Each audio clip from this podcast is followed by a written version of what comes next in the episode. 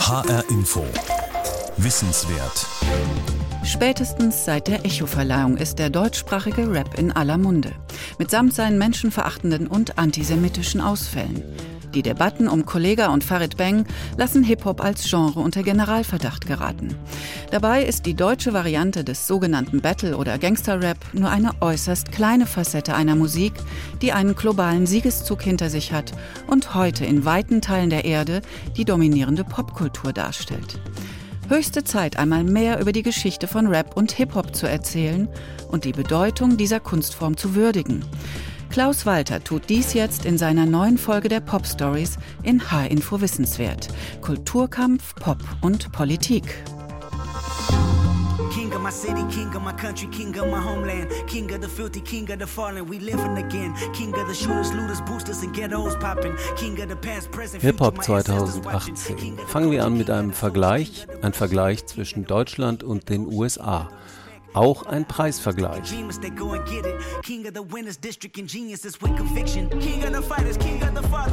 Black Panther, das Superheldenmärchen aus dem fiktiven afrikanischen Staat Wakanda, ist einer der erfolgreichsten Hollywood-Filme der Saison und widerlegt ein ehernes Gesetz von Hollywood. Danach kann ein Film, der fast ausschließlich mit schwarzen Schauspielern besetzt ist, niemals ein Blockbuster werden. Nun, Black Panther wurde zum ersten Blockbuster mit schwarzer Besetzung. Die Musik zum Film hat Kendrick Lamar produziert. Im April 2018 meldet Stern.de, Kendrick Lamar gewinnt den Pulitzerpreis und das ist eine verdammte Sensation. Der Pulitzerpreis ist einer der renommiertesten seiner Art. Die Entscheidung für Kendrick Lamar in diesem Jahr ist auch eine politische. Kendrick Lamar ist der erste Rapper, sogar der erste Popstar aller Zeiten, der den Pulitzerpreis erhält. Mitten in der unseligen Ära Trump ist das nicht nur die Würdigung eines Ausnahmekünstlers, sondern ein wahnsinnig wichtiges Statement. In einer Zeit, in der es in den Vereinigten Staaten gefühlt an jeder Straßenecke brennt, in der ein reaktionärer Präsident höchstpersönlich wieder für ein bisschen mehr White Supremacy sorgen will, im Anschluss an die ach so liberalen Obama-Jahre, wird ausgerechnet ein schwarzer Rapper aus Compton auf das höchstmögliche intellektuelle Podest gehoben. Der englische Guardian schreibt deshalb von einem dramatischen kulturellen Durchbruch. Einen dramatischen kulturellen Durchbruch erleben wir im Frühjahr 2018 auch in Deutschland. Auch da geht es um Hip-Hop, auch da wird ein Kulturpreis verliehen. Echo Hip-Hop Urban National geht an Kollega und Farid Bang, jung, brutal, gut aussehend, drei. 2018 ist Jung Brutal Gut Aussehend 3 der beiden Düsseldorfer Rapper Kollega und Farid Bang nominiert. Ein Album, das in seiner Ideenlosigkeit zum Echo passt. Schreibt Christian Wertschulte in der Berliner Tageszeitung. Eine Zeile auf dem Album sorgt nun für die bestellte Aufregung. In 0815 rappt Farid Bang, sein Körper sei definierter als von Auschwitz-Insassen. Obwohl menschenverachtend und antisemitisch wurde der Song vom Echo-Team nach Prüfung als von der Kunstfreiheit gedeckt eingeordnet. Dabei hätte man es besser wissen können. Denn Farid Banks Sparingspartner Kollega ist bekannt für antisemitische Motive. In seinem Track NWO ziehen die wahren Lieder im Hintergrund Fäden wie Harfenspieler, während eine mächtige Minderheit der Schandfleck des Planeten ist. Spätestens seit der Echo-Verleihung ist der deutschsprachige Rap in aller Munde, mitsamt seinen judenfeindlichen, frauenverachtenden und homophoben Ausfällen. Im Zuge der Debatten um Kollega und Farid Bang gerät Hip-Hop unter Generalverdacht. Die Rapper werden als Prügelknaben in die Ecke gestellt, die Empörung steigert sich zu einem kollektiven Igitt, was es alles gibt. Etablierte Veteranen der deutschen Showbranche melden sich zu Wort, von Westernhagen bis Maffei, von Sven Regner bis Campino sind sich alle einig in ihrem heiligen Zorn. Dabei tun sie so, als hätten sie noch nie von diesem unappetitlichen Phänomen Gangster-Rap gehört. Und sie klopfen sich gegenseitig auf die Schulter ob ihrer edlen Gesinnung. Gratismutig schieben die Altrocker ein gesamtgesellschaftliches Problem den bösen Rappern in die Schuhe. Nochmal der Popkritiker Christian Wertschulte. Von Deutschlandfunk bis Tagesspiegel herrscht Einigkeit darüber, dass die Deutschrap-Szene ein Antisemitismusproblem habe. Dabei vertreten rund 20 Prozent der Deutschen antisemitische Ansichten.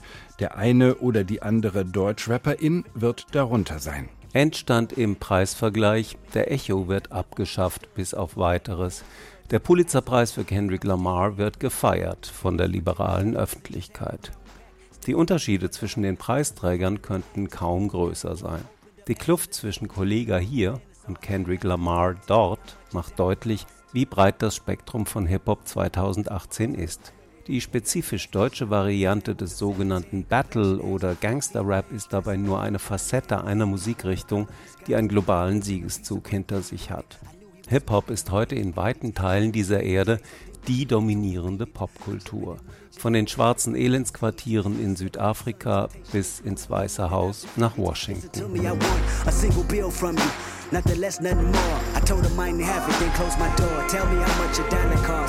Kendrick Lamar, How Much a Dollar Cost. Die komplexe Erzählung des schwarzen Rappers über Armut und Empathie wurde von Barack Obama gewürdigt als bester Song 2015. Die New York Times nennt Kendrick Lamar einen Evangelisten der Black Power. Für viele junge Schwarze ist er ein Idol. Sie träumen von einer Karriere als Rapper oder als Sportler. Die Karrierechancen für junge schwarze Männer in den USA sind miserabel. Die Chancen für junge schwarze Männer in den USA im Gefängnis zu landen stehen gut.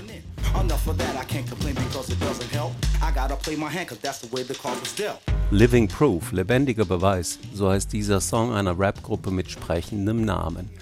Lifers Group die Gruppe der Lebenslänglichen. Im Jahr 2000 saß einer von zehn schwarzen Männern zwischen 20 und 40 Jahren in Haft. Zehnmal so viele wie in der entsprechenden Altersgruppe bei Weißen.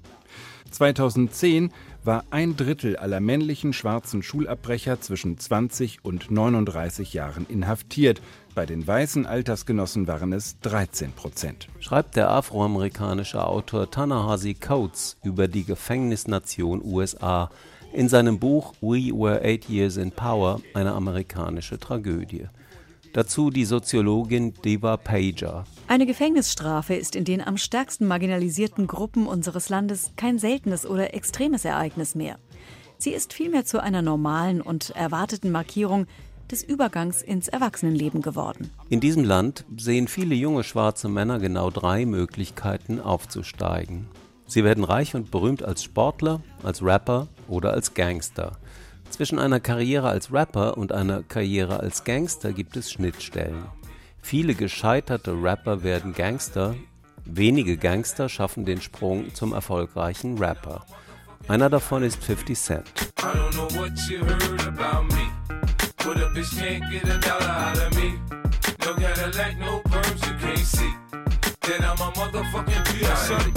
Get rich or die trying. Werde reich oder stirb bei dem Versuch, es zu werden.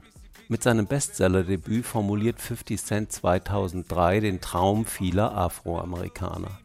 Auf dem Cover posiert er mit freiem Oberkörper, er präsentiert seinen Sixpack und Schusswunden. Neun Kugeln im Körper des einstigen Drogenhändlers bürgen für Authentizität. Schaut mich an, ich weiß, wovon ich rappe, ich war selber Gangster.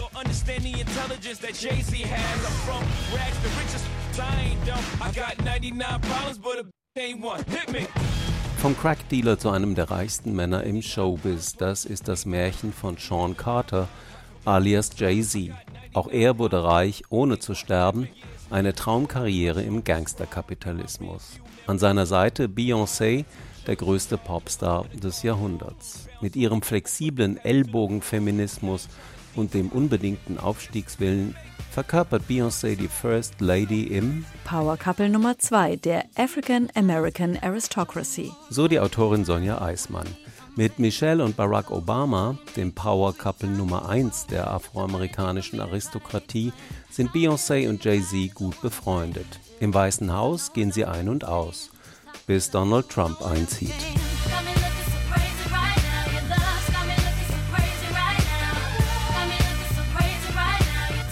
Crazy in Love, Beyoncé und Jay-Z feiern ihre Liebe, schließlich sind sie auch im richtigen Leben ein Paar.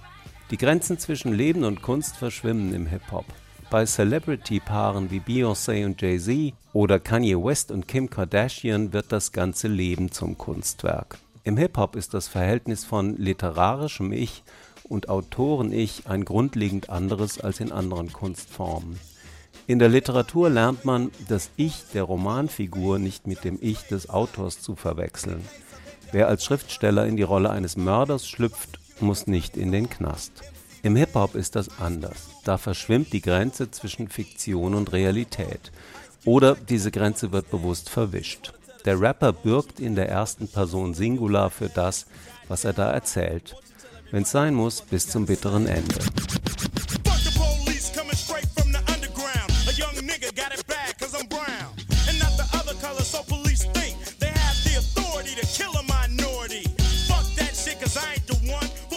The Police, ein Gründungsdokument des Gangster-Rap aus dem Jahr 1988.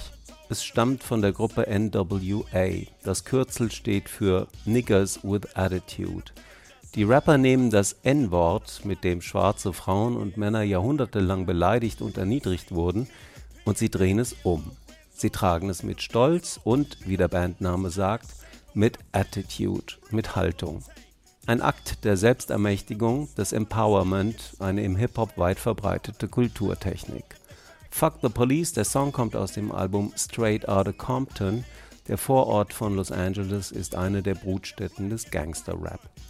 Dort sind die Grenzen zwischen der Kunstform Gangster-Rap und der Realität Gangsterleben besonders durchlässig. Das Leben ist ein Krieg der Gangs, die Crips und die Bloods bekämpfen sich bis aufs Blut. Der gemeinsame Feind ist die Polizei, in aller Regel die weiße Polizei. 30 Jahre nach Fuck the Police ist für viele schwarze junge Männer die Erfahrung von weißer Polizeigewalt beinahe alltäglich. Jedenfalls kein seltenes oder extremes Ereignis mehr. Sie ist vielmehr zu einer normalen und erwarteten Markierung des Übergangs ins Erwachsenenleben geworden. So hat es die Soziologin Deborah Pager für die Erfahrung Gefängnis beschrieben. Es ist die Erfahrung, dass schwarze Jugendliche in den USA ihr Leben riskieren, wenn sie am falschen Ort zur falschen Zeit mit einem Kapuzenpullover auftauchen. Die Erfahrung, dass schwarzes Leben in den USA weniger zählt. Die Antwort auf diese Erfahrung heißt Black Lives Matter, die Bewegung gegen Polizeigewalt und strukturellen Rassismus. Schwarz und Weiß sind Erfindungen des Rassismus, sagt der schwarze Autor Ta-Nehisi Coates. In der Geschichte ist das Verhältnis von Weißen zu Schwarzen eines der Ausplünderung, der anhaltende Diebstahl von Arbeitskraft seit der Sklaverei. Die Geschichte der Sklaverei und des Kolonialismus bleibt ein Initiationstrauma. Initiationstrauma, so nennt der britische Literaturwissenschaftler Paul Gilroy die massenhafte Verschleppung von Menschen aus Afrika nach Amerika. Und das Trauma geht nicht einfach so weg.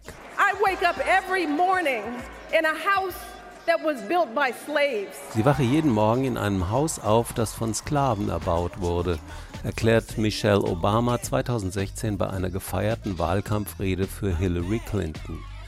Hip-Hop ist nicht vorstellbar ohne das Trauma der Sklaverei, das weiß auch Kendrick Lamar, Pulitzer-Preisträger und gern gesehener Gast bei den Obamas im Weißen Haus.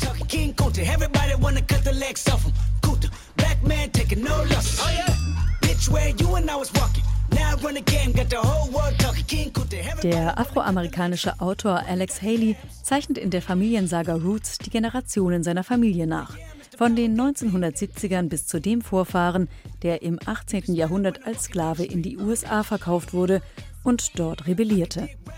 In Haleys epischem Roman heißt er nur Der Afrikaner, Kunta Kinte. US-Rapstar Kendrick Lamar hat sich den Protagonisten für einen Song geliehen.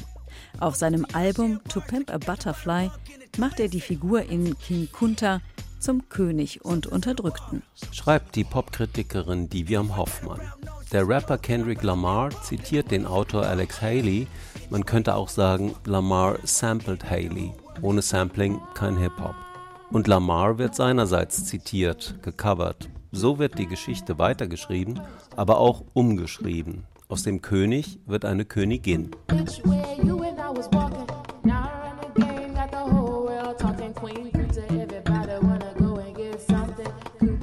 Die junge US-amerikanische Sängerin, Produzentin und Geigerin Brittany Parks alias Sudan Archives covert wiederum Lamars Song als Queen Kunta. In einer Session fährt sie auf dem Boden sitzend elektronisch produzierte Beats ab, klopft auf den Geigenkorpus und loopt ihre Stimme, sowie gezupfte und gestrichene Passagen ihrer Geige. Anhand der Originalversion zeigt sie, wie abwechslungsreich und innovativ eine Violine auch klingen kann. Und mit Alex Haley und Kendrick Lamar hat Brittany Parks noch etwas gemeinsam. Ihre Vorfahren wurden gewaltsam in die USA verschleppt. In ihrer Kunst richtet die 23-Jährige ihren Blick nun auf den Kulturraum, in den ihre eigene Familiengeschichte zurückreicht. Den Namen Sudan hat sie von ihrer Mutter bekommen. Denn schon als Teenager interessierte sich Brittany Parks für den afrikanischen Kontinent. Wir bleiben auf dem afrikanischen Kontinent, vom Sudan nach Nigeria. This is Nigeria. Look how I'm living now. Look how I'm living now. Everybody be criminal. This is Nigeria. Das ist Nigeria. Man kann dort nicht leben. Alle sind kriminell. Verkündet ein Rapper namens Falls. This is Nigeria heißt der Song. Im Video sehen wir den Rapper mit freiem Oberkörper in einer Lagerhalle. Ein anderer Mann spielt ein Saiteninstrument und strahlt über das ganze Gesicht. Dann geht er ein paar Schritte, sein Blick verfinstert sich. Er schnappt sich ein Schwert und enthauptet einen Mann, der einen Sack über den Kopf gezogen hat. Aus dem Sack fließt Blut. This is Nigeria. This is Nigeria.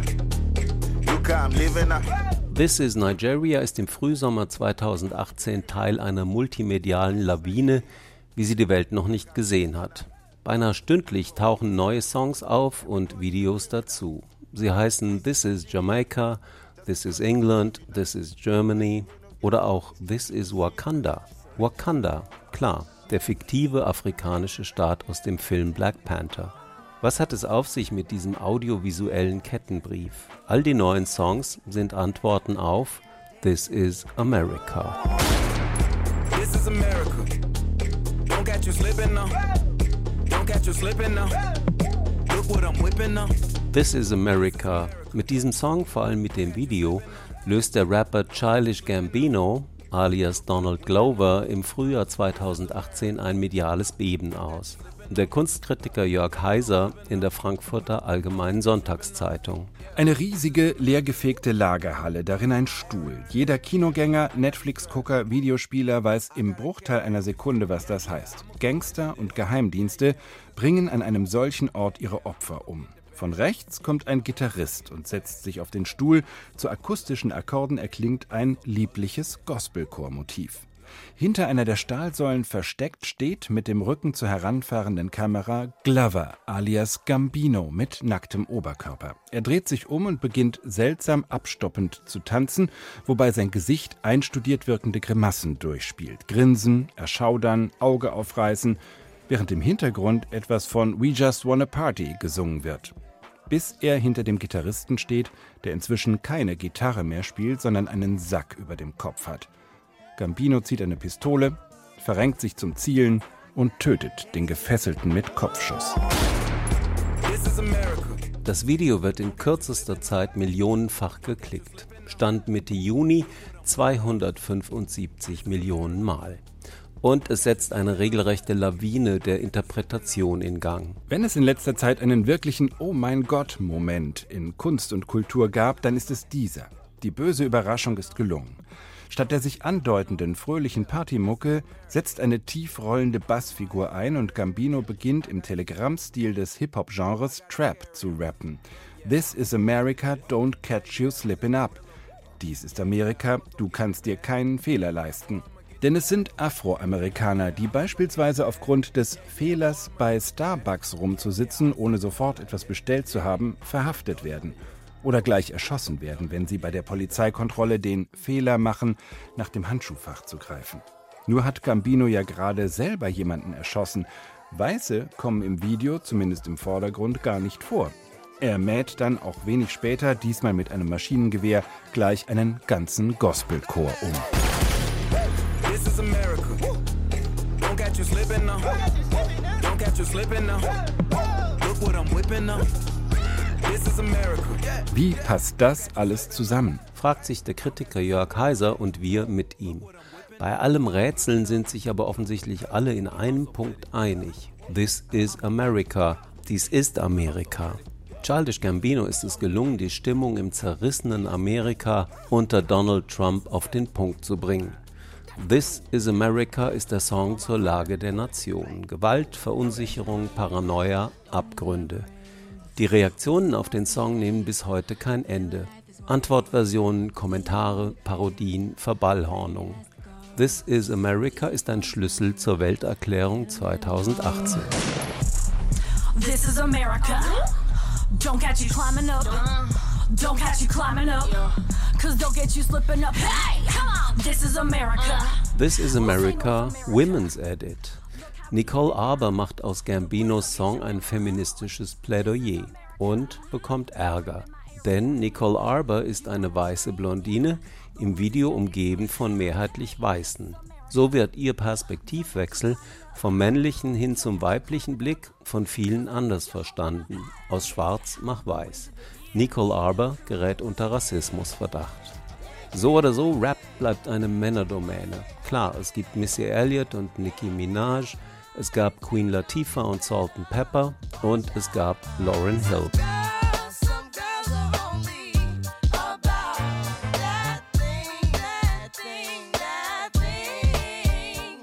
Do Wop That Thing. Damit wird Lauryn Hill 1998 die erste Rapperin an der Spitze der US-Charts. Eine Sensation im männerdominierten Hip-Hop. Fast 20 Jahre sollte es dauern bis zur nächsten Sensation. 2017 erreicht Cardi B die Spitze der Charts mit Bodak Yellow.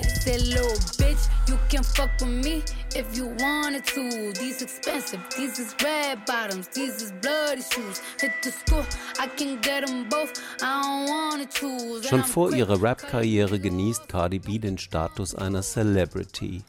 Die ehemalige Stripperin breitet ihr Leben so freizügig wie großzügig auf Instagram aus. Ihr Debütalbum springt von 0 auf 1 in die Charts. Es trägt den sinnigen Titel Invasion of Privacy. Cardi B lässt ihre Fans eindringen in ihre Privatsphäre. 50 Jahre nach 68 gilt, das Private ist das Populäre.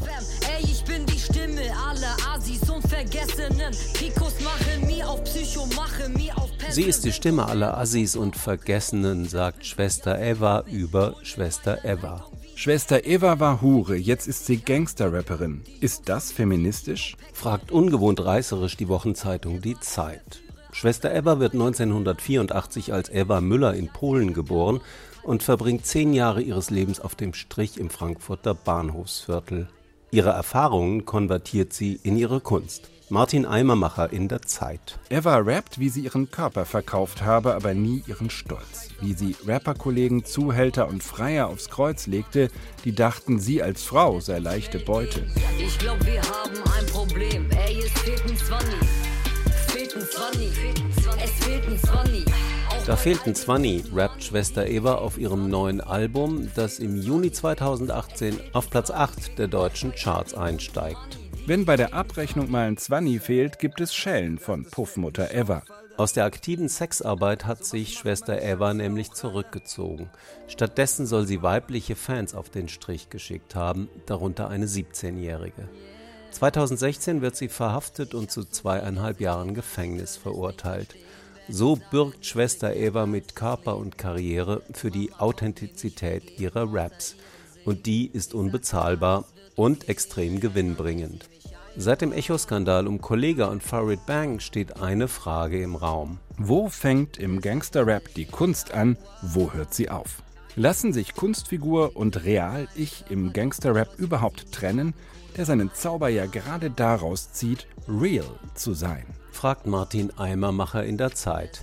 Die Frage wird uns noch beschäftigen, denn Rap ist und bleibt ein Spiegelbild gesellschaftlicher Verhältnisse ob uns das gefällt oder nicht. Das Herz am rechten Fleck. Ich hab immer noch die ersten 100 Mark von meinem ersten Geschäft. Ich betäubte meine Nerven mit Crack. War ich mit den Kerlen im Bett. Man, jedes Wort in meinen Versen ist echt. Wo fängt die Kunst an? Wo hört sie auf? Kulturkampf, Pop und Politik. Das waren die Pop-Stories von Klaus Walter in H-Info Wissenswert. Weitere Pop-Stories und spannende Themen aus Politik, Umwelt, Gesellschaft und den Naturwissenschaften finden Sie auf hinforadio.de und bei Wissen Plus. Dort gibt's auch den Podcast zu jeder Sendung und H-Info Wissenswert steht übrigens Lehrern und Schülern in Hessen als Unterrichtsmaterial zur Verfügung. Mein Name ist Heike Liesmann.